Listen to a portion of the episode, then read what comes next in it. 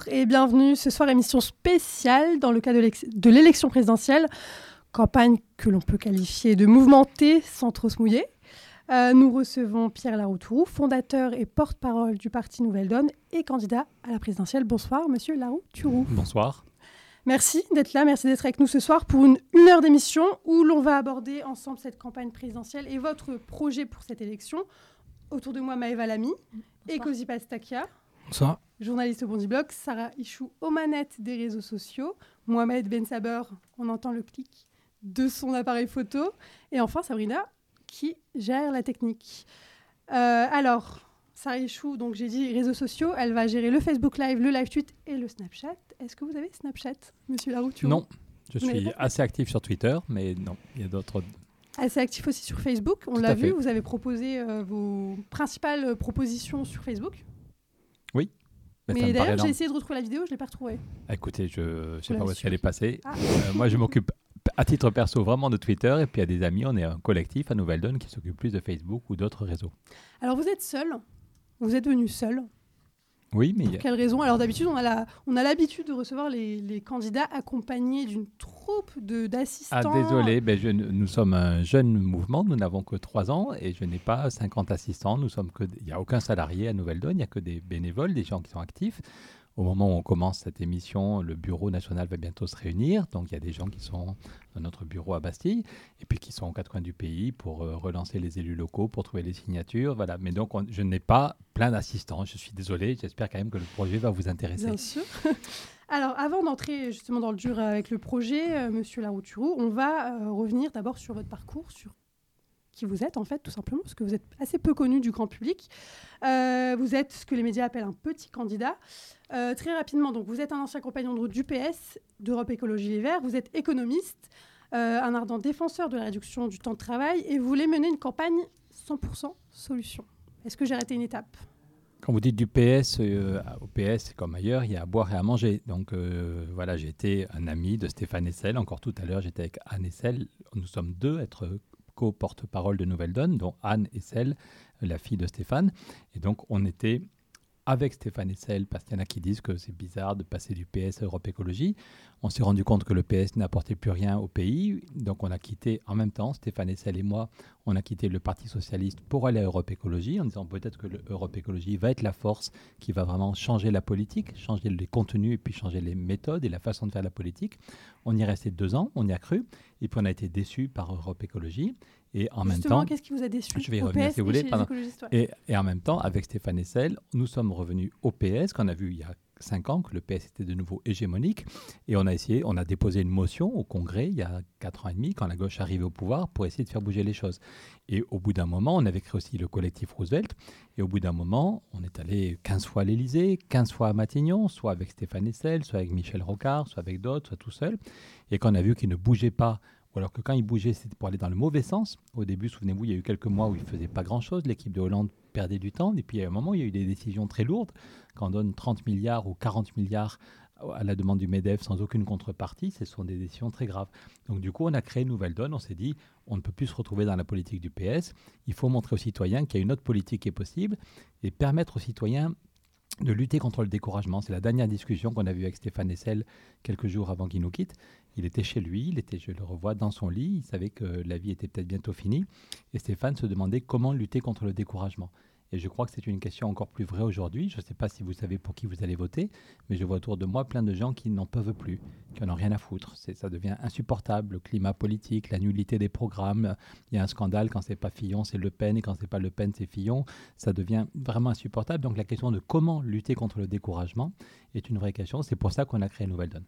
Donc Stéphane n'est plus là, mais avec Anne, sa fille, et puis avec des milliers de, de citoyens, on essaie de montrer que la République, c'est pas du pipeau la liberté, l'égalité, la fraternité, c'est encore possible en 2017, mais ça ne va pas tomber tout cuit. D'accord, alors justement sur cette candidature de Nouvelle Donne, une question de Maëva. Bonsoir euh, Monsieur Larouturou.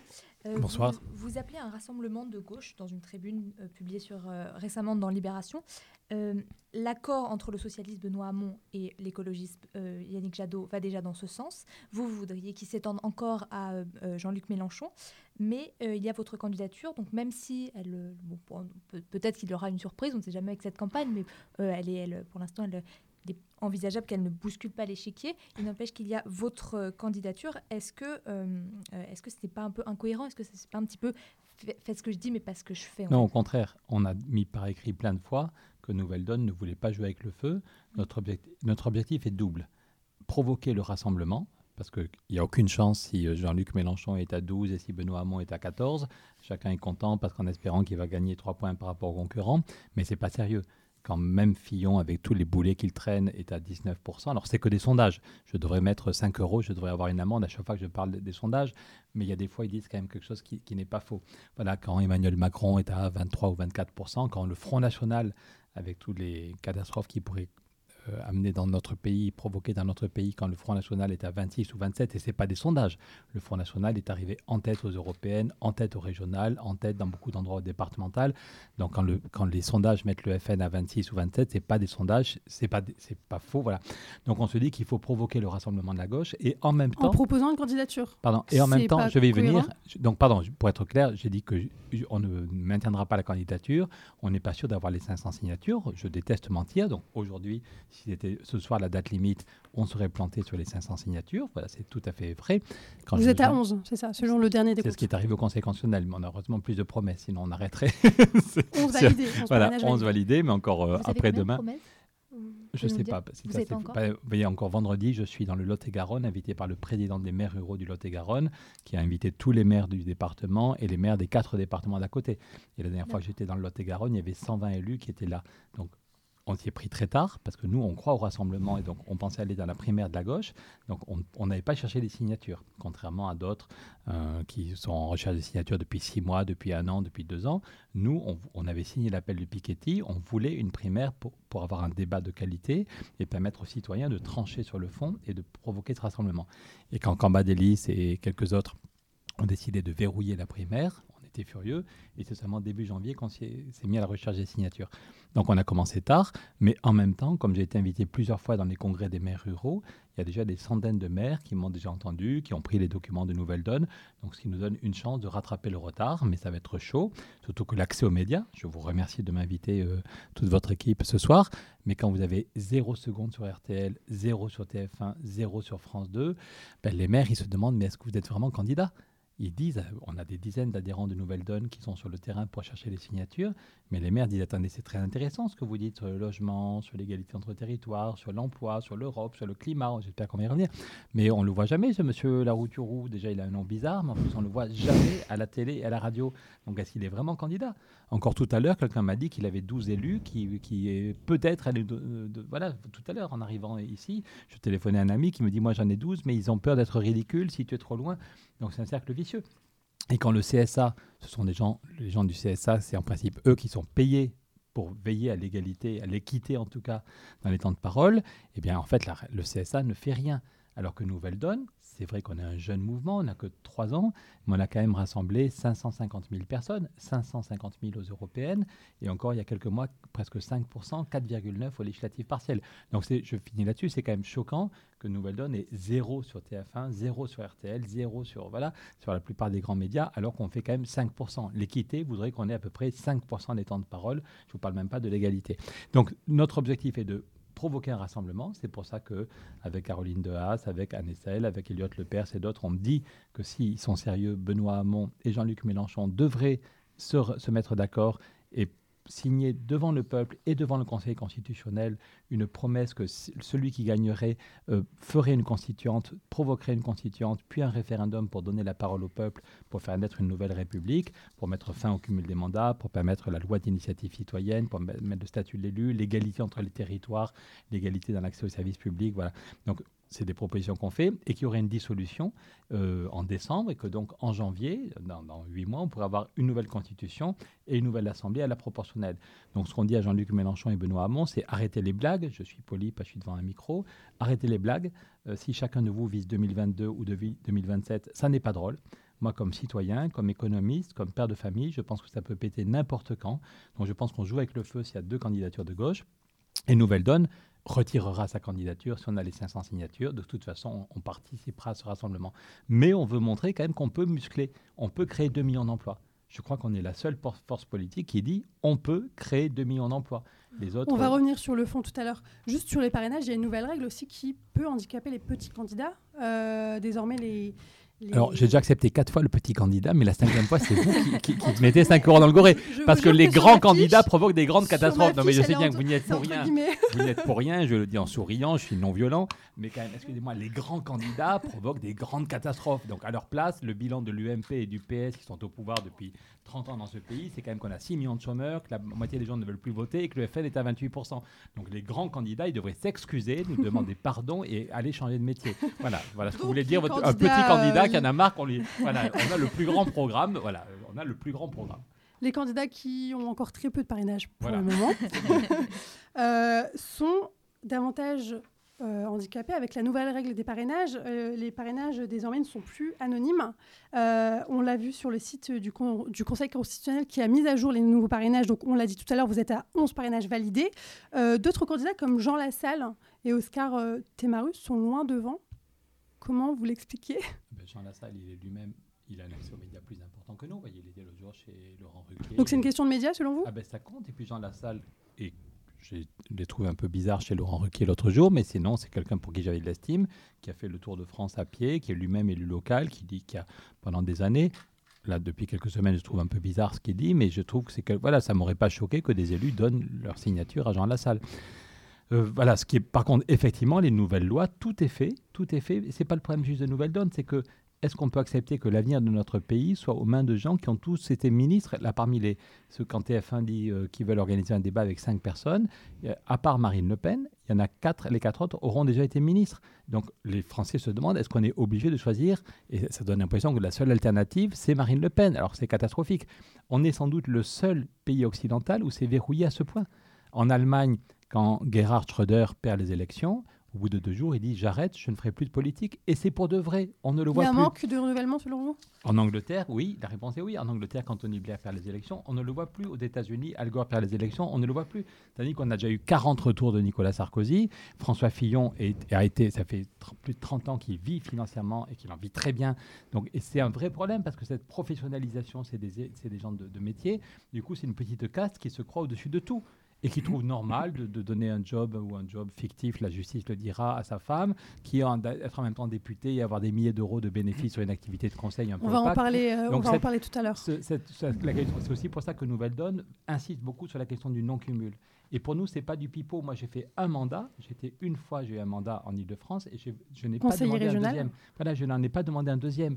Alors qu'il y a d'autres forces politiques qui nous proposaient qu'on fasse un deal en Ile-de-France en disant on mettra Pierre en tête de liste dans un département. Ça aurait été plus cool. J'aurais été payé par la région Ile-de-France. Mais donc, il y a une question du statut de l'élu. Mais nous, pour Nouvelle-Donne, la question du non-cumul, elle est fondamentale pour permettre à un maximum de citoyens de s'engager et éviter ces, problèmes de, mm. scandale. La question qui fâche, par on, va, on va revenir sur, euh, sur euh, en, en France, on a bien compris que vous vouliez une grande alliance de la gauche, mais, mais comme vous dites, euh, Benoît Hamon et Jean-Luc Mélenchon ne vont pas arrêter leur chamaillerie, et euh, on en est très loin. Euh, vous, qui soutiendrez-vous si jamais vous n'obtenez pas pardon, vos parrainages? Quel est le candidat dont, qui vous semble le plus proche, le plus proche de vos idées? Écoutez, on en parlera avec les adhérents de Nouvelle Donne. Ce n'est pas une décision perso. J'ai été choisi par. Bah, vous avez une petite idée, vous, personnellement? Non, aujourd'hui, si je mouille la chemise, alors que je pourrais être cool en vacances, c'est que je pense vraiment. Non, mais pardon, moi, la question quand je vois l'autre jour, vous avez tous appris qu'il y a une, euh, on a retrouvé une dame euh, pendue dans sa laiterie, une, une agricultrice qui n'arrivait plus à vivre de son travail. Moi, ça m'empêche pour de vrai de dormir pendant deux jours quand on voyait des, gosses qui sont en situation d'échec scolaire et dont l'intelligence n'a pas été allumée, mes enfants étaient dans une école en ZEP euh, quand ils étaient en, enfin en, primaire, et je trouve ça absolument choquant qu'on accepte autant d'échecs scolaires dans notre pays. Ça me fout vraiment en rogne. La question du chômage et la précarité, j'ai porté plainte, Nouvelle Donne a porté plainte contre François Hollande et contre le gouvernement il y a un an et demi, parce que le chômage fait chaque année entre 10 000 et 15 000 morts. Pour nous, le chômage, la plupart des, politiques parlent du chômage et ils s'en foutent, ils vont dîner avec les copains dans un bon resto. Moi, ça me vraiment, ça, ça donc si je suis candidat, si Nouvelle Donne est candidat, il y a les présidentielles puis il y a les législatives, c'est qu'on veut vraiment montrer qu'on peut casser le chômage. Il n'y a aucune fatalité. On peut sauver le climat, on peut avoir une autre politique de la ville. Je crois qu'on est, ok, un petit candidat, mais on a un, projet qui, et c'est insupportable de voir comment les autres en restent à des banalités. Justement, ce projet, ces idées, euh, elles seront au cœur de la deuxième partie qu'on va commencer maintenant. Donc on passe à votre programme, que l'équipe du Bondi Blog a étudié à la loupe. Je laisse la parole à Cozy. pour la partie économie. très bien. Donc, comme l'a dit Leïla, on va aborder les questions économiques. Oui, d'ailleurs, un, premier constat peut-être avant d'aborder les questions économiques, c'est que votre programme, il est assez peu chiffré on s'en est rendu compte en allant sur votre site internet ah bah Excusez-moi, euh, non, on ne peut pas dire ça. Je pense au contraire qu'on on explique très concrètement qu'il y a 36 milliards pour le logement, qu'on va aller prendre au fonds de réserve des retraites et qu'on va mettre 20% chaque année de, des ressources des assurances. On explique, je peux le montrer devant la caméra, comment il y a 1000 milliards qui sont disponibles. Non mais voyez, au contraire, certains nous disent qu'on est trop techno, donc j'avoue que je suis un peu étonné de votre critique. Euh, on explique comment il y a 1000 milliards que la Banque Centrale Européenne va créer et tout le monde s'en fiche. On n'en parle pas. C'est une question démocratique fondamentale. Mario Draghi va créer. On nous dit qu'il n'y a pas d'argent, Monsieur Fillon nous dit qu'il faut faire par Exemple, euh, exemple très concret, euh, vous dites, alors l'une de vos mesures phares, c'est protéger les salariés et les chômeurs. Oui, tout à fait. Comment on fait? Eh ben, on l'explique très, euh, pardon, on l'explique très concrètement. C'est une idée qui vient du Canada. Au Canada, c'est un système qui fait que si une entreprise a 20% de gens en trop, au lieu de licencier 20% des gens, qui est le réflexe en France, l'entreprise est très fortement incitée à garder tous les salariés. Elle baisse le temps de travail de 20%, elle baisse les salaires de 20% pour rester compétitive. Mais comment comment c'est possible d'interdire le licenciement, par exemple? Je n'ai pas dit interdire le licenciement, j'ai dit faire. Ah, c'est ce qui est écrit dans le programme. Non, non, pardon. Au contraire, on dit qu'on ne va pas. Non, non, excusez-moi, qu'on va tout faire pour minimiser les licenciements. Au Canada, le licenciement est toujours possible.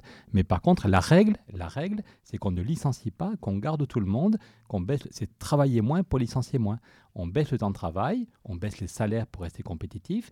Et c'est un truc super simple et super rapide. En une semaine, les salariés reçoivent un chèque qui vient de l'État. Il y a une compensation qui fait qu'ils gardent 95 ou 98% de leurs revenus. Et c'est équilibré pour les finances publiques parce que les autorités canadiennes ont compté, si on licencie des gens, ils vont payer moins de TVA, ils vont gagner moins bien leur vie, payer moins de TVA, payer moins de cotisations pour la retraite, la maladie. Il faudra leur donner une indemnité. Donc ils ont fait le calcul et ils se sont dit c'est rentable pour la collectivité qu'au lieu de licencier les gens, on leur permette de maintenir, de garder leur boulot. Et entre le salaire et le deuxième chèque qu'ils reçoivent, ils gardent 95 ou 98% de leurs revenus. C'est équilibré il y a d'autres pays qui se sont inspirés du Canada. Et, donc, et sinon, donc ça, c'est une idée qui ne vient pas de nous. Donc elle mais en France, justement, comment on applique cette mesure? Comment on peut obliger une entreprise, par exemple, à baisser son temps de travail? Eh ben, c'est dire qu'on n'a pas le droit de licencier tant qu'on n'a pas fait ça. Dire qu'au lieu que le licenciement, aujourd'hui en France, la règle, c'est une entreprise qui a des difficultés, elle licencie parce que le chômage partiel, c'est très compliqué. vraiment que c'est possible de créer ça euh, marche. ce dialogue-là avec les partenaires sociaux? La réponse est oui, parce que c'est pas la plupart des il n'y a pas plus de, salauds chez les patrons que chez les, chez les, dans les autres métiers. Donc si on dit à un patron que de façon très simple, au moment où son entreprise est en difficulté, au lieu d'avoir un, truc compliqué où il va devoir licencier, casser le moral de ses équipes, perdre des compétences, si on lui dit que c'est un recto verso, je ne voulais pas apporter, mais au Canada, c'est un truc ultra simple qui était en, un recto verso. En une semaine, ils l'ont négocié et il y a un coup de tampon de la direction du travail qui effectivement permet que les salariés gardent leur boulot, le patron garde les compétences et les gens gardent 98% de leurs revenus en ayant beaucoup plus de temps libre. Donc c'est et quand j'avais porté plainte avec Nouvelle Donne, nous avions porté plainte contre le gouvernement en disant non assistance à personne en danger. Il y a chaque année 10 000 ou 15 000 personnes qui meurent du chômage alors qu'il y a des solutions efficaces. On s'était même appuyé sur une note du ministère des Finances français, de Bercy, les technocrates de Bercy, qui en décembre 2012 disaient c'est vraiment choquant, la France fait 10 fois moins d'efforts que le Canada ou l'Allemagne pour éviter les licenciements. Parce que le système a été inventé au Canada, mais il y a d'autres pays qui l'ont mis en place. En Allemagne, je ralentis pour il faut dire qu'il y a deux choses très différentes en Allemagne que les gens parfois confondent. Il y a une grande précarité et des petits boulots depuis 2004, suite aux réformes faites par Schröder, les réformes Hart, qui ont poussé les chômeurs à accepter des petits boulots nuls, ce qui est très dangereux. Et inversement, de façon paradoxale, en 2008, alors que la droite était au pouvoir, les syndicats se sont réveillés, on dit on ne peut pas laisser faire des licenciements massifs. Donc les syndicats allemands sont allés voir au Canada et ont dit on doit mettre en place en Allemagne ce qui marche au Canada. Et Angela Merkel a accepté de bouger. Et Angela Merkel a fait le contraire de Sarkozy. Sarkozy, c'était mettre des milliards pour travailler plus, pour gagner plus. Et Angela Merkel a fait des milliards pour travailler moins, pour licencier moins. Donc en Allemagne, il y a 1 500 000 salariés. Quand vous nous demandez comment chiffrer notre proposition, eh bien, ça a été inventé au Canada, mais il y a 1 500 000 salariés allemands qui ont profité de ce système canadien qui a été mis en place à la demande des syndicats. Et Angela Merkel mettait des milliards, mais c'était équilibré parce que du coup, les gens gardent leur boulot, continuent à payer de la TVA, continuent à, payer des cotisations. Et, pour les entreprises en crise avec un chiffre d'affaires en chute libre, comment est-ce qu'on fait concrètement? Ben, si l'entreprise a 30% de chiffre d'affaires en Allemagne, je finis, vous allez me mhm. trouver trop techno, mais il y a 1 500 000 salariés qui en ont profité avec une baisse en moyenne de 31% du temps de travail. C'est les chiffres du ministère du Travail allemand qui ont été repris par la note du ministère des Finances français. Et le ministère des, des Finances français dit la France fait 10 fois moins d'efforts que le Canada ou l'Allemagne pour éviter les licenciements.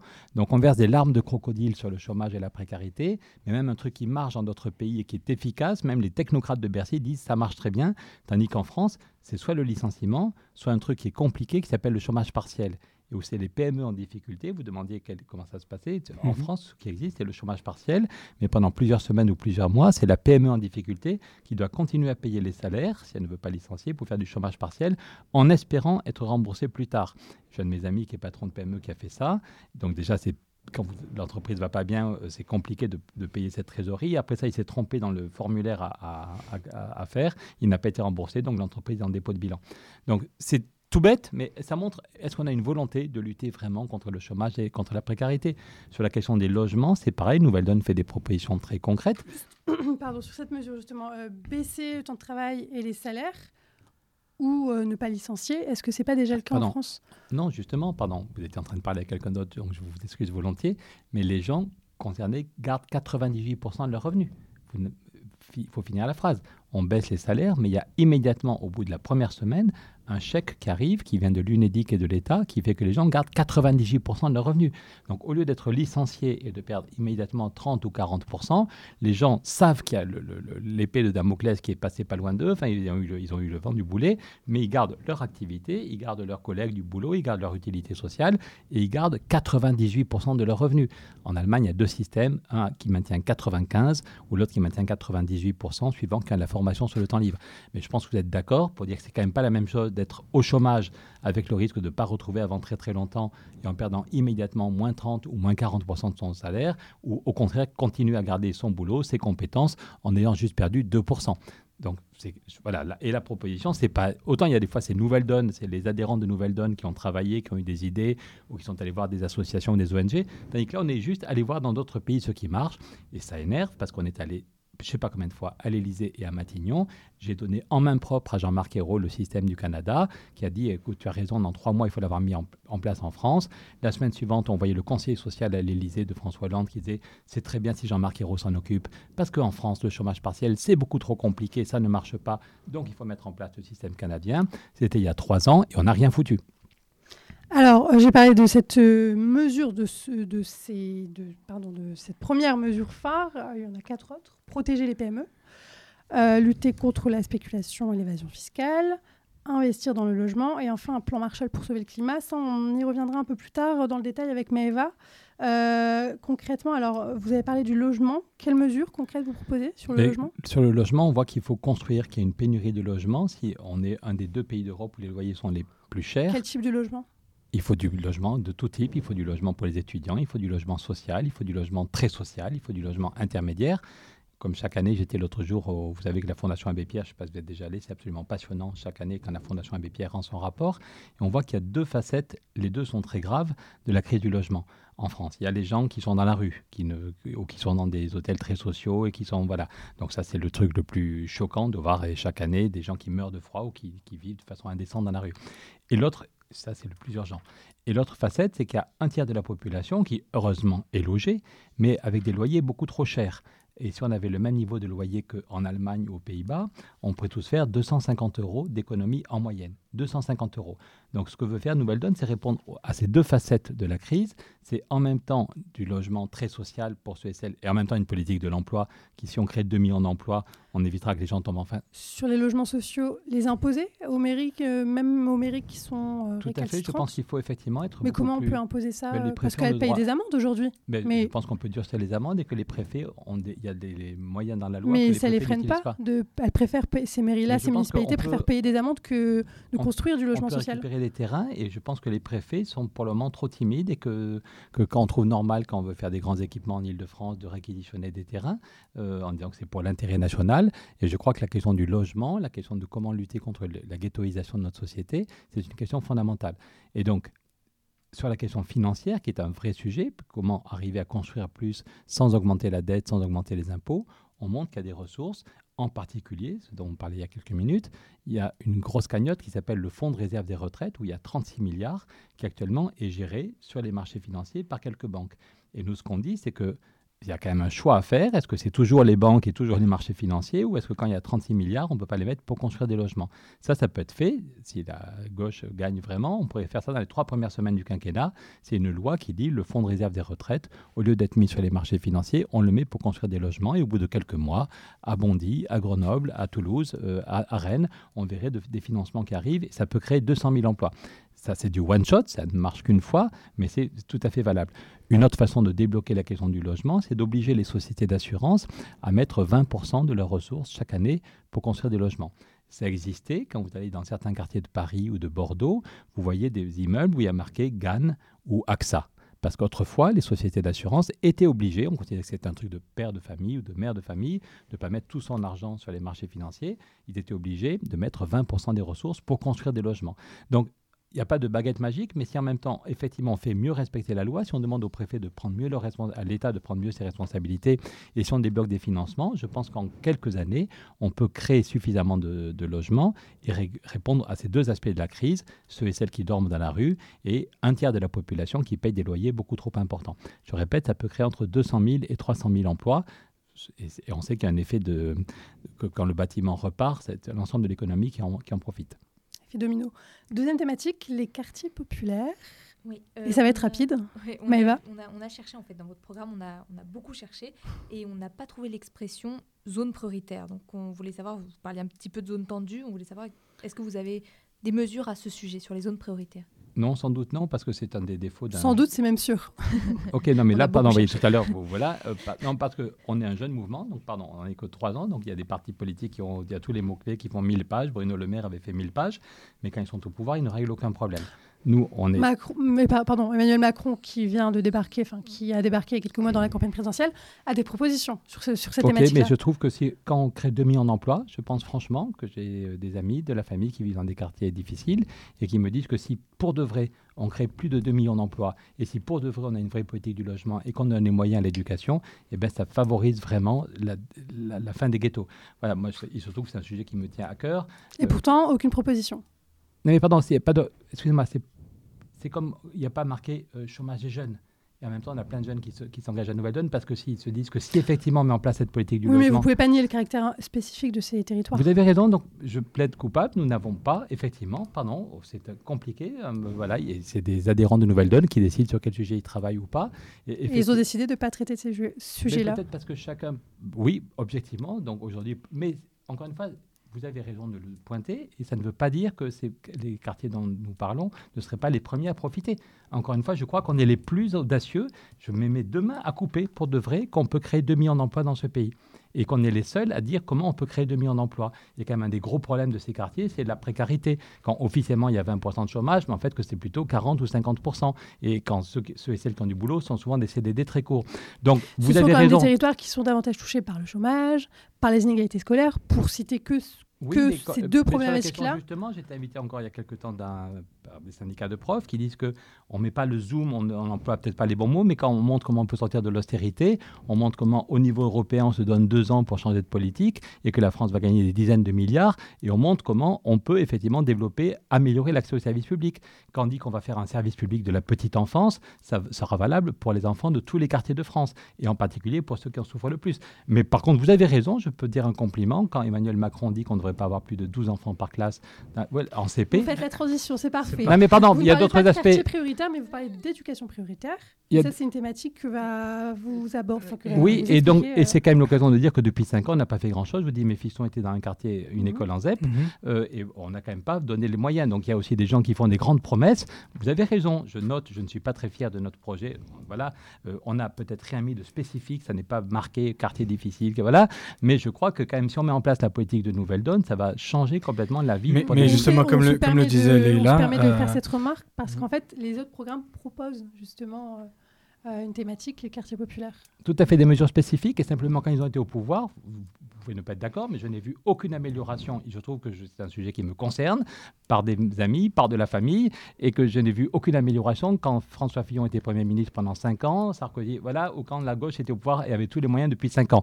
Donc peut-être qu'on n'a pas envoyé les bons mots, vous avez raison, peut-être qu'on aurait dû mettre des, euh, des, des, grilles de lecture plus faciles, mais je crois réellement qu'en matière de justice sociale, en matière d'égalité dans l'accès aux services publics, en matière d'éducation, en matière de en matière d'emploi, je crois vraiment que c'est Nouvelle Donne qui a le projet le plus audacieux. Vous, vous comptez pas, euh, vous comptez pas euh, ajouter des mesures spécifiques euh, à, cette région? Vous pensez vraiment que votre programme aura des répercussions sur les, zones prioritaires? Vous comptez pas euh, là, dans le temps qui vous reste, essayer de penser aussi une politique euh, sur ces quartiers précisément? On ne prétend pas, je ne suis pas euh, Jean Lassalle, j'entendais le jour Jean Lassalle qui explique à la télé qui serait le prochain président. Voilà, non, mais pas seulement candidat, qui sera le prochain président. moi, voilà, peut-être que je suis trop modeste ou que j'ai une réalité différente. Je ne pense pas, désolé de vous décevoir, être le prochain président de la République. Le but de Nouvelle Donne est de lutter contre le découragement et d'importer des idées qui vont tout changer le découragement, il, est, aussi et surtout dans ces quartiers populaires. Tout à fait, mais on va montrer pendant rien qu'avec les cinq mesures du plan d'urgence dont vous parliez, on montre comment on peut lancer la création de plus de 800 000 emplois. Voilà. Et eh bien si sur tous nos territoires, parce que ok, peut-être qu'on n'a on pas coché toutes les bonnes cases. Non, mais vous avez raison, je ne suis pas très fier, on n'a peut-être pas coché toutes les bonnes cases. Mais quand on a dans notre équipe, pour montrer qu'on peut changer au niveau européen, et que j'ai avec moi, pour faire campagne, Philippe Mechtat, qui est l'ancien ministre des Finances belge, ancien président de la Banque européenne d'investissement, et qui dit oui, on peut mettre 1000 milliards pour sauver le climat et la France aurait chaque année 40 milliards à taux zéro pour économiser l'énergie, ça veut dire que dans tous les quartiers de France, que ce soit un petit village rural au fin fond des Pyrénées ou un quartier difficile dans la banlieue de Paris, partout, pendant 20 ans, on va avoir de l'argent pour isoler les bâtiments, ce qui va faire reculer vraiment la précarité énergétique et qui va donner du boulot pendant 20 ans. Si on crée 600 000 emplois, ça va être des emplois répartis sur tout le territoire. Donc peut-être qu'il n'y a pas le mot avec le fluo autour, quartier difficile, voilà, mais il se trouve que si on crée 600 000 emplois, ça va changer la donne y compris pour des jeunes qui sont dans ces quartiers, qui sont tout à fait punchy, tout à fait mobiles, qui ont envie de s'engager sur des chantiers comme la question du climat qui les intéresse aussi. Alors comme le disait Léla, il n'y a pas d'onglet euh, euh, zone populaire, mais en revanche, vous parlais d'éducation prioritaire, et euh, avec notamment la réduction d'effectifs d'élèves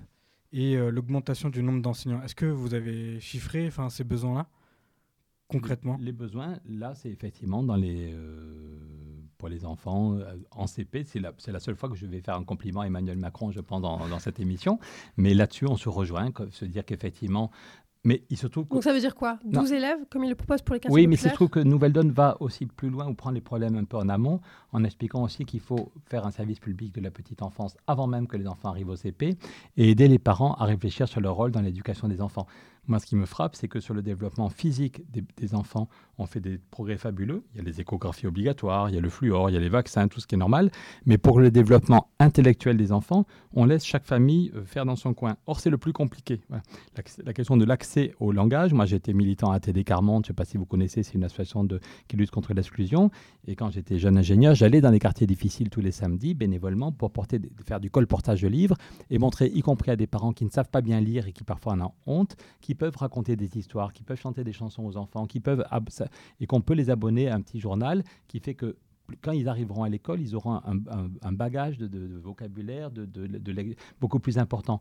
Donc je pense qu'il faut qu'on arrive à, permettre aux parents de lutter contre la précarité. La première cause d'échec scolaire, c'est quand même la précarité des parents. Il y a la question des méthodes de lecture, il y a la question des enfants par classe, mais toutes les études en France, en Angleterre, en Allemagne montrent que la première cause d'échec scolaire, c'est la question de la précarité. Donc si on a une approche globale, ce qu'on essaye de faire, lutter contre l'échec scolaire, ça veut dire aussi donner du boulot à tout le monde. Ah, moi, euh, quand les parents de ma femme sont arrivés en France, mais ils étaient immigrés, ils ne parlaient pas un mot de français. Mon père était né au Maroc, ma belle-mère en, Espagne. Euh, ils ont trouvé un, logement dans un quartier populaire. C'était pas un ghetto, c'était un quartier populaire. Ils ont tous les deux trouvé un boulot. C'était pas génial, mais c'était payé au SMIC. Quand ma femme est arrivée à l'école, elle parlait pas français. Mais l'école faisait son boulot et, euh, et, maintenant elle est professeur agrégée. Ce que je veux dire par là, c'est que si on a vraiment une politique du logement qui casse les ghettos, qui permet à tout le monde de trouver un logement, peut donner à tout le monde un vrai boulot et que l'école a les moyens, je pense qu'on est un pays qui a tous les moyens d'intégrer. Je suis effaré de voir les tensions qui montent et je pense qu'on a tous les moyens. Justement, sur les moyens, sur l'école. Justement, vous parliez euh, du nombre d'élèves, donc vous êtes plutôt proche de la position de Macron. on ne va pas en faire le. C'était une blague, bon, parce que par ailleurs, surtout que son programme économique et social est vraiment dangereux. Mais sur cette proposition précise. Oui, la réponse est oui. Non, mais il n'est pas le seul. Mais oui, on ne va pas euh, le mettre au centre de tout le débat. Pour les effectifs d'élèves, ok. Ok, et comment, comment on fait pour recruter les profs dans ces zones Parce que ça devient de plus en plus difficile de travailler dans Je ces pense effectivement qu'il faut le modifier, que ce n'est pas normal d'envoyer dans les quartiers les plus difficiles des, des profs qui viennent juste d'avoir leur CAPES ou leur agrégation. Comment on modifie? Eh ben, On modifie les règles de, de, fonctionnement de l'éducation nationale. Et personne ne peut être envoyé dans un quartier difficile s'il n'a pas déjà 5 ans ou 10 ans de métier. Qu'on apprenne le métier, qu'on apprenne le métier devant des classes un peu moins difficiles, mais qu'en même temps, on se donne les moyens. Il n'y a pas de fatalité à des quartiers difficiles. Je trouve qu'on aura réussi si dans 5 ans ou dans 10 ans, il n'y a plus de quartiers difficiles. Il peut y avoir des quartiers populaires, oui. 5 ans ou 10 ans? Plus de quartiers difficiles Mais je pense, madame, vous n'y croyez peut-être pas, mais je pense qu'on peut casser le chômage. C'était une vraie je question. Pense qu'on peut, je pense qu'on peut casser le chômage. Je ne vous dis pas qu'on va, que tout va qu'il y aura zéro chômeur. Nous, ce qu'on dit, c'est qu'on peut avoir zéro chômeur de longue durée je suis vraiment persuadé que si on, a, si on fait le maximum sur la question du climat, sur la question du temps de travail, voyez, je reviens de Belgique, où tous les mouvements progressistes sont ensemble autour de la semaine de 4 jours. Vous voyez, c'était émouvant. L'autre jour, j'étais avec 10 mouvements de jeunes qui sont tous autour des 4 jours, le partage ou la barbarie. Et eh bien, si on arrive non pas à imposer un mouvement, mais à obtenir un mouvement, un mouvement général en quelques années, on peut créer 2 millions d'emplois. Si on regarde, il y a déjà 400 entreprises en France qui sont passées à 4 jours, des petites, des grandes. Ici, il y a 3 salariés, ici, il y en a 50, ici, il y en a 800. Vous connaissez peut-être Maminova ou Fleury Michon, qui sont des noms un peu connus. Eh bien, chez Maminova ou Fleury Michon, tous les salariés sont passés à 4 jours aussi bien le directeur de l'usine que les commerciaux, les ouvriers, les contremaîtres, les gens de la comptabilité. on en parlait tout à l'heure, c'est l'une de vos mesures. Tout à fait, mais voyez, c'est une des mesures, elle peut quand même créer 2 millions d'emplois. Et l'autre jour, j'ai retrouvé par un ami une vidéo où il y a 20 ans, ça ne nous rajeunit pas, mais Jacques Barrault, ministre du Travail, en 97, Jacques Barrault sur TF1 dit La route a raison, on peut créer 2 millions d'emplois. Donc ça énerve quand même, ça énerve de se dire qu'il y a 20 ans, et le rapport Boissonnat, qui avait été rédigé à l'époque à la demande de Balladur, disait que oui, il faut réduire de 20% le temps de travail. Et quasiment à part nous, plus personne ne parle d'un mouvement général. Je répète, ce n'est pas un mouvement imposé, mais se donner les moyens d'un mouvement qui petit à petit recommence, qu'on négocie, qu'on accélère pour obtenir... Il y a eu, au début, il y a un siècle, on travaillait tous 7 jours sur 7. On est passé à 6 jours, on est passé à 5 jours, on a des congés payés. C'est dans la logique des choses. Tout à fait, mais pour le moment, aujourd'hui, la logique, c'est la multiplication des petits boulots. Aujourd'hui, dans tous nos pays, au lieu d'avoir une réduction collective du temps de travail, il y a un certain partage du travail en France. Il y a 4 millions de chômeurs qui font 0 heure par semaine. 0 heure par semaine. Tous ceux qui sont à temps plein sont à 39 ou 40 heures et parfois travaillent trop, stress, burn-out et pas de temps pour sa vie perso. Et des millions d'hommes et surtout de femmes qui ont des boulots à temps partiel très mal payés. Donc est-ce qu'on continue à subir le partage actuel, qui est un partage sauvage imposé par le marché, ou est-ce qu'on est capable de négocier un mouvement rapide et général vers les 4 jours? Donc si vous mettez si vous faites le maximum de façon intelligente sur la question du temps de travail, ça peut créer 2 millions d'emplois. Si vous faites le maximum sur le climat, parce qu'on se donne deux ans au niveau européen pour débloquer les 1000 milliards. Justement, le climat. Je finis. Donc au total, on peut vraiment créer 3 millions. Sur la question des services publics, sur la question des PME, au total, on peut créer 3 millions d'emplois. Et donc si vous, on crée 3 millions d'emplois, on peut avoir l'objectif non pas de zéro chômeur, mais de zéro chômeur de longue durée. Ce qui fout en l'air les personnes, les familles, les quartiers, c'est le chômage d'exclusion. Et donc, on n'arrivera pas à zéro chômage d'exclusion si on n'arrive pas à créer massivement des emplois. S'il n'y a pas un appel d'air, ça ne sert à rien de se former si c'est pour retrouver euh, euh, des boulots merdiques à la sortie. Mais si on crée 3, 2 millions et demi ou 3 millions d'emplois en CDI, ça peut redynamiser. Et si en même temps, vous avez une politique du logement et une politique du vivre ensemble autour de l'accès à la culture, qu'est-ce qu'on fait pendant le temps libre? Inciter tout le monde, qu'on ait des enfants ou pas, à s'occuper du club de foot du quartier, du club de théâtre, du collège, de la vie associative parce que si on passe à 4 jours, on a du temps libre. Non, mais donc oui, ça peut vous paraître euh, utopique, mais je pense qu'en 10 ans, quand Kennedy dit euh, dans 10 ans, nous marcherons sur la Lune, les gens se demandent s'il a bu. Et 7 ans plus tard, ils, sont allés sur la Lune, ce qui n'avait aucun intérêt. Tandis que nous, je pense qu'on peut donner l'objet. Non, mais franchement, tandis que je pense que c'est beaucoup plus utile de se dire j'ai envie de mon vivant de voir une France. Justement. Euh, qui apprécieront Les scientifiques. Ah non, mais je suis, désolé, je suis scientifique, mais avec les, les milliards qu'on a dépensés, on aurait pu les utiliser autrement. Sur les emplois, selon vous, on peut créer des emplois grâce à votre plan Marshall. Et on, bah, Maëva va vous poser une question à ce sujet. Donc euh, ce plan Marshall, si j'ai bien compris, c'est un plan de 1000 milliards que l'Union européenne investirait, euh, non pas sur les marchés financiers, mais pour le climat, c'est bien ça? Tout à fait. Donc 1000 milliards que l'Union européenne, dont l'Union européenne dispose déjà et qu'elle utiliserait pour le climat. Euh, ma question, c'est comment est-ce que vous feriez en sorte euh, que les, États membres euh, soutiennent cette mesure C'est-à-dire, j'ai vu que vous proposiez dans votre programme de, pratiquer la politique de la chaise vide. Est-ce que vous pensez que ce serait suffisant pour que les États membres soutiennent cette mesure Non, sur ce sujet, c'est encore plus facile. Parce que tous ceux qui en parlent, je peux vous dire que ça fait trois ans que Nouvelle Donne existe et ça fait trois ans qu'on dit, au début, notre slogan, c'était pour sauver les banques, on a mis 1000 milliards il faudrait mettre 1000 milliards pour sauver le climat. Mm. C'était ça qu'on disait aux Européennes. Et les gens disaient, c'est sympa, mais c'est pas possible, les Allemands ne voudraient pas, c'était fait une seule fois pour éviter un effondrement, mais ça n'est pas possible. Or, depuis, je vous le remontre, Mario, non mais c'est fondamental, la plupart, non mais c'est un sujet démocratique fondamental. Il se trouve que je suis sûr parmi les gens qui nous écoutent qui ne savaient pas qu'il y avait 1000 milliards de disponibles au niveau européen. On nous explique qu'il n'y a pas d'argent, M. Fillon nous dit qu'il faut faire 100 milliards d'économies, on nous explique que, voilà, il y a c'est colossal. Mario Draghi a cassé un tabou et les gens pensaient que Mme Merkel serait pas d'accord, mais Mme Merkel s'est écrasée. Il y a quelques Allemands qui ont contesté, mais la Cour constitutionnelle a dit que Mario Draghi pouvait le faire. Donc il y a réellement, c'est colossal, 1000 milliards. Et en fait, le chiffre qui a été donné par Draghi, c'était pour frapper l'opinion. En fait, c'est tous les mois que la Banque centrale crée 80 milliards elle a le droit, vous et moi, on ne peut pas faire ça, mais M. Draghi a le pouvoir de faire de la création monétaire à partir de rien. Donc c'est quand même colossal, cest à dire que tous les mois, il met 80 milliards à disposition des marchés financiers en espérant que les marchés financiers vont relancer, relancer l'économie. Or, ça ne marche pas. On voit que ça va plutôt à la spéculation. Vous avez peut-être vu que jamais à New York, la spéculation bat des sommets. Ça peut péter n'importe quand. Donc il y a un choix fondamental à faire. Est-ce que les 1000 milliards symboliquement de M. Draghi, on continue à les mettre sur les marchés financiers? Jusqu'à avoir une crise financière bien pire que 2008, ça peut être dramatique, ou est-ce qu'on se dit qu'on les met sur ce plan Marshall et que pendant 20 ans, chaque pays aurait un droit de tirage, la France aurait chaque année 40 milliards, la Grèce aurait chaque année 9 milliards, ce serait proportionnel, 2% du PIB.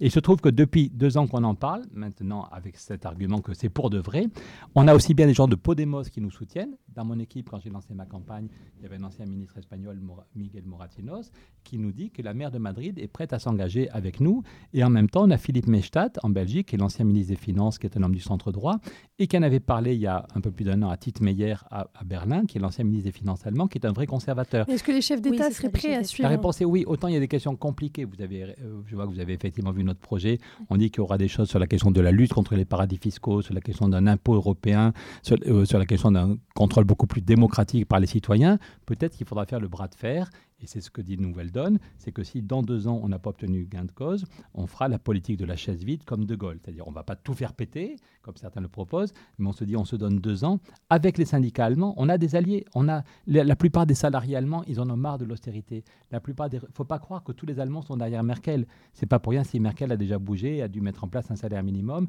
Il est possible que Merkel prenne, perde les élections en septembre. Donc au lieu de dire tous les Allemands sont décoincés, tous les Allemands sont euh, pour l'austérité, on fait péter l'Europe, nous on est en lien, à chaque fois que je vais à Bruxelles, ou pas à chaque fois, mais souvent, on rencontre les syndicats européens. Ils nous disent qu'aussi en Allemagne, il y, en a qui veulent cette idée d'un plan Marshall pour le climat.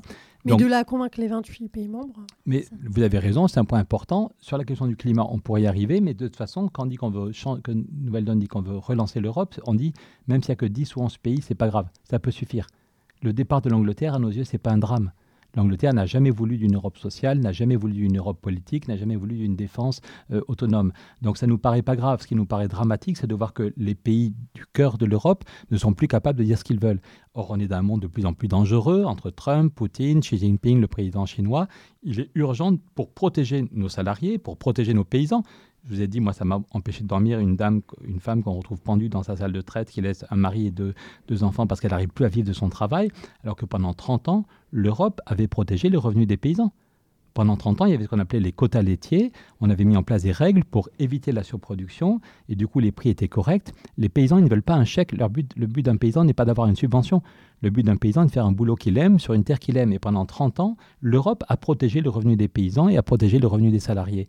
Et puis, il y a eu le tournant des années libérales.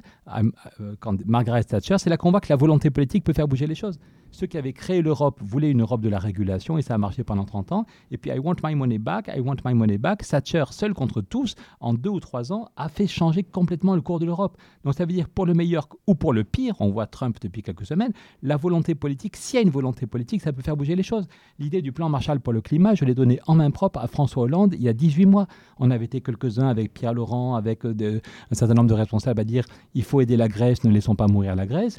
Donc François Hollande nous a reçus un lundi matin pendant une heure à l'Elysée, parce que le soir, il y avait le grand sommet. On se demandait si l'Europe allait exploser, si la Grèce était foutue dehors. Et je l'ai donné en main propre, l'idée en disant à François Hollande c'est à la France de porter cette idée sur la table. Euh, la France va bientôt accueillir le sommet sur le climat. les gens se demandent si l'Europe est utile ou si l'Europe est toujours pour les marchés financiers. J'ai donné à, François Hollande cette proposition. Il me répond non, Pierre mon action est très souterraine, c'est à vous de faire ce travail de pédagogie. Donc il y a des domaines où il faudra aller au bras de fer, en se donnant les moyens d'avoir convaincu d'abord une majorité de salariés ou de retraités, et puis aller au bras de fer dans deux ans si on ne gagne pas. Mais sur cette idée des 1000 milliards pour le climat, tous les gens, tous les gens normaux disent maintenant que le tabou est tombé, Maintenant que la Banque centrale va créer tous les mois 80 milliards, on est vraiment fou si on met cet argent sur les marchés financiers et on devrait le mettre pour créer du boulot. Et ça donnera du boulot, ça peut créer 600 000 emplois en France sur tous nos territoires. Et pendant 20 ans. Ce n'est pas un truc qui dure trois mois et puis on se fait licencier. On s'est arrêté sur une deuxième proposition. Euh, oui, toujours euh, en matière écologique. Euh, vous prévoyez de sortir des énergies fossiles puis des énergies nucléaires. Combien d'années est-ce que vous vous donnez pour cela? J'ai vu que Benoît Hamon et Jean-Luc Mélenchon comptaient passer à 100% de renouvelables d'ici 2050. Vous, est-ce que vous avez une, date, une échéance? Écoutez, c'est compliqué parce qu'on on est allé. il y a des fois, une nouvelle donne à des idées par soi-même, puis il y a des fois, on va voir des ONG qui travaillent. Je ne sais pas si vous connaissez euh, les gens de Negawatt, qui sont plein d'ingénieurs, de techniciens qui travaillent là-dessus, et eux-mêmes ne sont pas tout à fait d'accord sur le calendrier qui est possible. Donc nous, ce qu'on veut, c'est dire la direction. Oui, quand on voit le problème du climat, quand on voit les événements climatiques, ici c'est une énorme sécheresse. Il y a deux ans, il y avait eu 2000 morts de mémoire au Pakistan à cause de la, sécheresse. L'an dernier, en France, euh, c'était les inondations terribles, et du coup la récolte de céréales qui s'effondre de moins 30%. Donc ça devient absolument catastrophique, les, les grands événements climatiques. Donc il faut prendre le taureau par les cornes, il faut mettre des financements, il faut aller le plus vite possible et je ne peux pas vous dire, et aucun de nous ne sait vraiment quel est le calendrier. Encore une fois, quand Kennedy dit dans 10 ans, je veux qu'on aille sur la Lune, finalement, ils arrivent en 7 ans. Parce qu'il a une volonté qui met les moyens financiers, que les, moyens de la NASA vont. Il y a quand même beaucoup d'associations d'ONG euh, écologiques qui tirent la sonnette d'alarme, mais ça date pas d'hier. Mais évidemment. J'étais élève de, à l'agro de René Dumont, le premier candidat écolo. Je ne vous dis pas que ça tire. Euh, oui, et vous avez raison, et c'est scandaleux. Le GIEC a été créé en 88, je crois, de mémoire. Je suis fatigué. Mais le GIEC a été créé, et encore parce que Ronald Reagan et Thatcher voulaient créer une, structure différente de celle qui existait pour qu'il n'y ait pas trop de gauchistes. Donc, déjà en 88, le problème était tellement évident qu'il a fallu créer le GIEC. Simplement, désolé, je n'y suis pour rien, madame, je n'étais pas aux manettes. Je pense que si, voilà, ça fait trois ans que je me bats pour l'idée. On, l'aura vu, euh, on l'aura vu de nombreuses fois, c'est une des échos. non, mais c'est juste, il y a plein de gens qui n'y croient pas. On est dans un moment de défiance où en période électorale, euh, on rase gratis c'est euh, parti 40 milliards, 40 milliards. Et les gens se disent non, c'est pas possible. Donc, comment retrouver la confiance des gens? C'est aussi pour ça que moi, j'ai fait une lettre au Conseil constitutionnel pour dire que si j'étais élu, c'est de moins en moins probable, je m'engageais à trois grands débats conclus par trois référendums et que je voulais qu'on lance le processus de destitution si dans trois ans, je n'ai pas donné la parole au peuple sur des nouvelles institutions, sur un nouveau contrat social et c'est de nouveaux traités européens. Donc, comment lutter contre la défiance? Comment montrer que ce qu'on dit, c'est pour de vrai? Pour de vrai, et que si on arrive au pouvoir, on ne se mettrait pas à se goinfrer comme les autres ou à, renoncer à nos, promesses. Voilà, on était dans la rue devant l'Assemblée nationale quand la loi était en discussion, quand la loi bancaire était en discussion, on était dans la rue tous les mardis pour demander une vraie séparation des banques. Voilà. Tandis qu'il y en a d'autres qui étaient euh, au gouvernement et qui regardaient ailleurs, alors que c'est le lobby bancaire qui a rédigé la loi bancaire. C'est un sujet qu'on aurait pu euh, également euh, aborder, évidemment. On aurait pu aborder de nombreux sujets, mais le temps file. on va passer maintenant à l'actualité de ces dernières semaines. Une question sur l'actualité de François Fillon. Vous ne pouvez pas y échapper, monsieur Larouturou. Ouais. Euh, non, vous voulez avoir votre avis. Quel, regard portez-vous sur euh, la situation de la droite avec un François Fillon qui, qui maintient sa candidature coûte que coûte, malgré la polémique autour de l'emploi fictif présumé de sa femme Pénélope Fillon? Quelle image est-ce que ça donne de la classe politique française aujourd'hui? Une image euh, totalement catastrophique, totalement déplorable. C'est une petite caste qui se croit au-dessus des lois on découvre que M. Fillon, en plus de son, son revenu comme député, ce qui est tout à fait normal que les députés soient bien payés, mais il a à côté une, entreprise de conseil, j'ai oublié les chiffres, mais le, canard enchaîné montre comment il a gagné des, dizaines de milliers d'euros avec cette entreprise de conseil qui est quand même assez opaque, on ne sait pas quels sont ses clients, et on découvre que sa femme aurait eu, la justice le dira, mais un emploi fictif et qu'elle-même ne semblait pas très au courant. Donc ça donne quand même une image un peu déplorable, je vais être euh, gentil, catastrophique. Évidemment, il y a la présomption d'innocence, hein, évidemment, euh, mais il avait dit, il avait dit lui-même, euh, qui aurait imaginé le général de Gaulle mis en examen, il avait dit publiquement que s'il était mis en examen, il renonçait à sa candidature. Donc il se trouve que par ailleurs, son programme est complètement périmé, que par ailleurs, son programme est très dangereux, son programme économique et social est dangereux pour le pays, mais quelqu'un qui ment comme ça, alors que je crois que s'il a été élu, ça ne vous a pas échappé, je n'ai pas participé à la primaire de droite, mais je crois que... Y a... non, non, mais alors à gauche, j'aurais voulu, et c'est Cambadélis, à gauche, nous voulions y participer, et c'est Cambadélis qui nous a claqué la porte au nez. de, voilà. Mais je crois qu'il y a des gens qui ont voté pour M. Fillon peut-être sans avoir regardé son programme, parce qu'il paraissait droit, qu'il paraissait honnête, parce qu'il disait qu'il fallait respecter un certain nombre... par rapport à sa personnalité que par rapport à je son programme Honnêtement, je n'étais pas dans l'isoloir quand il y a euh, des millions de gens qui ont voté, mais c'est mm. une analyse qu'on voit effectivement dans beaucoup d'endroits, parce que si on a eu un vrai débat sur le fond de son programme, quand il dit qu'il veut couper 100 ou 120 milliards, ça va être dramatique, et quand on explique à des retraités, y compris qui ont voté pour M. Fillon, qu'en fait il va, il va diminuer encore leur retraite, ils se rendent compte qu'ils auraient pu faire un, un choix moins catastrophique. En tout cas, ça donne une image catastrophique. Et c'est aussi pour ça que Nouvelle Donne veut mettre en place une sixième république et qu'on en finisse avec le cumul des mandats. Parce que nous, ce qu'on dit, c'est que c'est un ou maximum deux mandats et qu'après ça, on retourne à une vie normale. Donc si M. Fillon avait pu faire seulement deux mandats de député, il serait retourné après ça à une vie normale. Ça les oblige à s'intéresser au chômage et à la vie quotidienne des gens et ils ne peuvent pas. Mais quand, vous gagnez 20 000 euros par mois, comment vous intéressez vraiment au problème de, de dépenses de santé? Quand M. Fillon explique qu'il va moins bien rembourser les dépenses de santé, mais peut-être que pour lui, c'est pas grave parce qu'il gagne 20 000 par mois. Et donc, savoir si on rembourse tel ou tel médicament à 10 euros ou 15 euros, c'est pas grave, il s'en fiche, il a 20 000 par mois. Voilà. Tandis qu'un homme ou une femme qui gagne 1 1500 euros, chaque, euh, pièce ou chaque billet compte. Donc, vraiment, et je répète, je l'ai dit tout à l'heure, on est le seul pays occidental où le système est aussi verrouillé, où le système électoral est aussi verrouillé. Nouvelle donne avec le score qu'on a fait, 550 000 voix. Si on était en Espagne, on aurait eu trois députés européens. Si on était en Allemagne, on aurait eu trois députés européens. Tandis qu'en France, on a zéro député, zéro moyen financier, on n'a aucun salarié, on n'a pas un euro de subvention et on a quasiment zéro accès aux médias. Donc c'est quand même, c'est vraiment très grave ce verrouillage.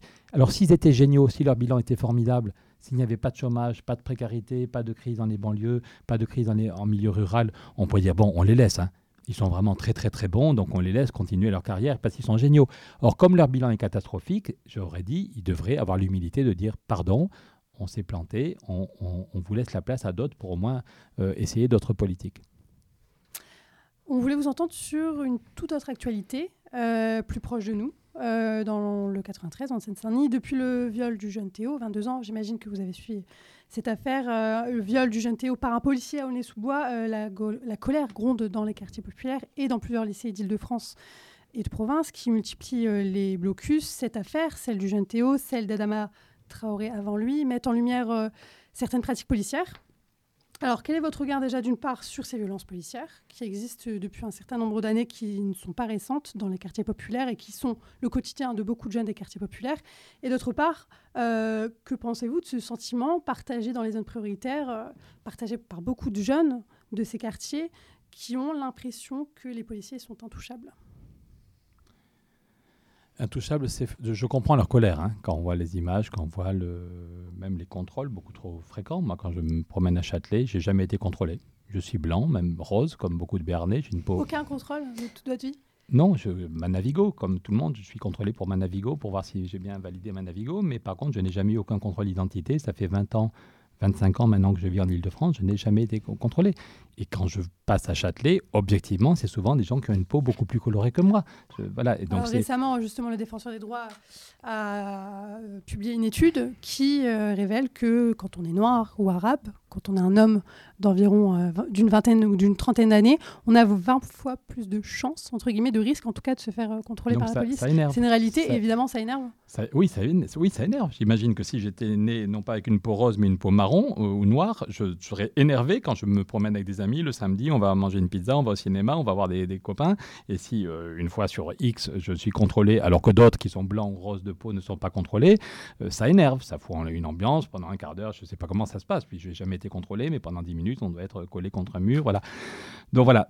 Donc c'est totalement anormal. Euh, de là à dire proposition là-dessus Voilà, de là à dire que tous les policiers euh, sont pareils ou qu'il y a une, une impunité. Non, c'est pas le propos, bien sûr. C'est faux. Non, mais, non, mais c'est juste pour faire attention. De même, une fois, j'avais coupé Zemmour quand il était parti sur des grandes généralités. J'avais dit à Zemmour que c'était insupportable cette, cette général, ces généralités. Voilà. Et je crois que ce serait faux aussi de laisser croire que tous les policiers. J'ai regardé tout à l'heure, j'ai retrouvé une interview dans Le Parisien où un, policier disait J'ai honte de travailler au commissariat d'Aulnay. C'est des policiers qui disent J'ai honte. Voilà. révélé dans Mediapart. Mediapart et Le Parisien. Vous avez tout à fait raison. Sur d'abord contre le faciès, euh, vous êtes favorable, au, par exemple, au récépissé? Il faut qu'on voit que je ne comprends pas pourquoi les policiers ils sont hostiles. Donc je pense qu'en début de mandat, il faut qu'on arrive à mettre, à détendre l'atmosphère. Je pense aussi qu'il y a un, manque de moyens. Je pense qu'il y a aussi des burn-out chez les policiers, qu'il y a aussi des, quand à cause de Sarkozy et de Fillon en particulier, on a coupé des milliers d'emplois dans la police, alors que quand même les dangers, euh, terrorisme et autres, ce qu'on leur demande d'être euh, sur le pont euh, en permanence. Donc il y a aussi des hommes et des femmes qui souffrent, qui ont choisi ce métier parce qu'ils avaient une certaine idée de la République, qui n'ont pas les moyens. L'autre jour, je suis allé porter plainte dans mon commissariat. Aller à l'étage au-dessus pour trouver une imprimante qui marche, j'exagère à peine, voilà.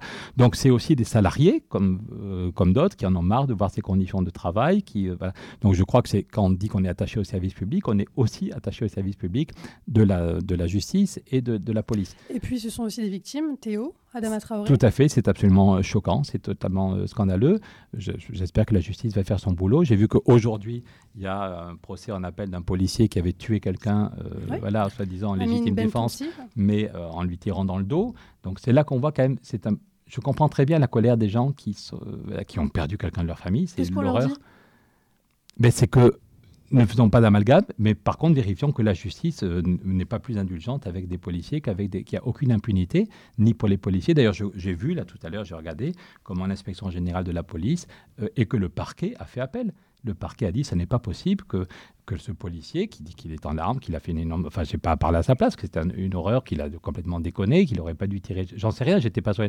Mais visiblement, le policier euh, reconnaît qu'il a menti. Je ne vais, pas, je vais pas lire de ce que j'ai lu. Voilà. Donc il faut que la justice passe et qu'elle soit aussi exigeante avec des policiers qu'avec des, qu'avec des charcutiers, avec des, des, chômeurs, avec des ingénieurs. Voilà, la justice et, les politiques, exactement. Euh, Monsieur Fillon va se retrouver devant des juges euh, bientôt. Merci beaucoup. Et donner les moyens, pardon, et donner les moyens à la justice, à la police. En France, on a trois fois moins de juges qu'en Allemagne. Donc il y a aussi besoin que la justice ait plus de moyens.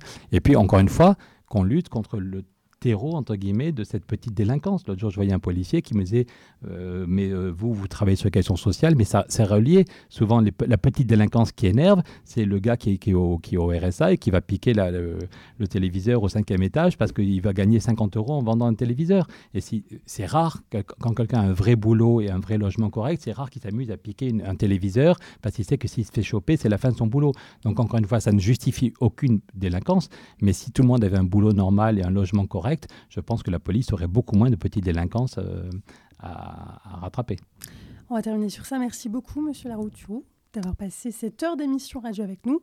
Euh, une émission qui sera euh, à retrouver sur le site du Bondi Blog et sur les réseaux sociaux. Merci à Cozy, Maëva, Sarichou, Mohamed.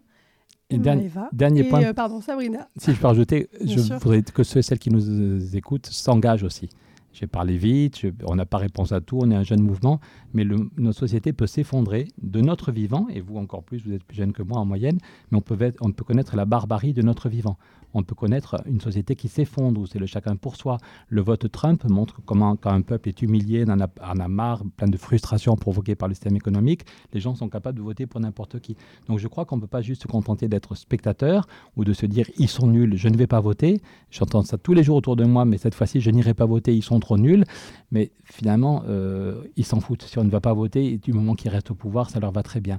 Donc ne restons pas spectateurs, c'est notre vie, notre vie quotidienne et notre, notre avenir qui se joue. Donc je pense qu'il faut qu'on s'engage en politique et que du coup, on peut aussi créer des surprises positivement.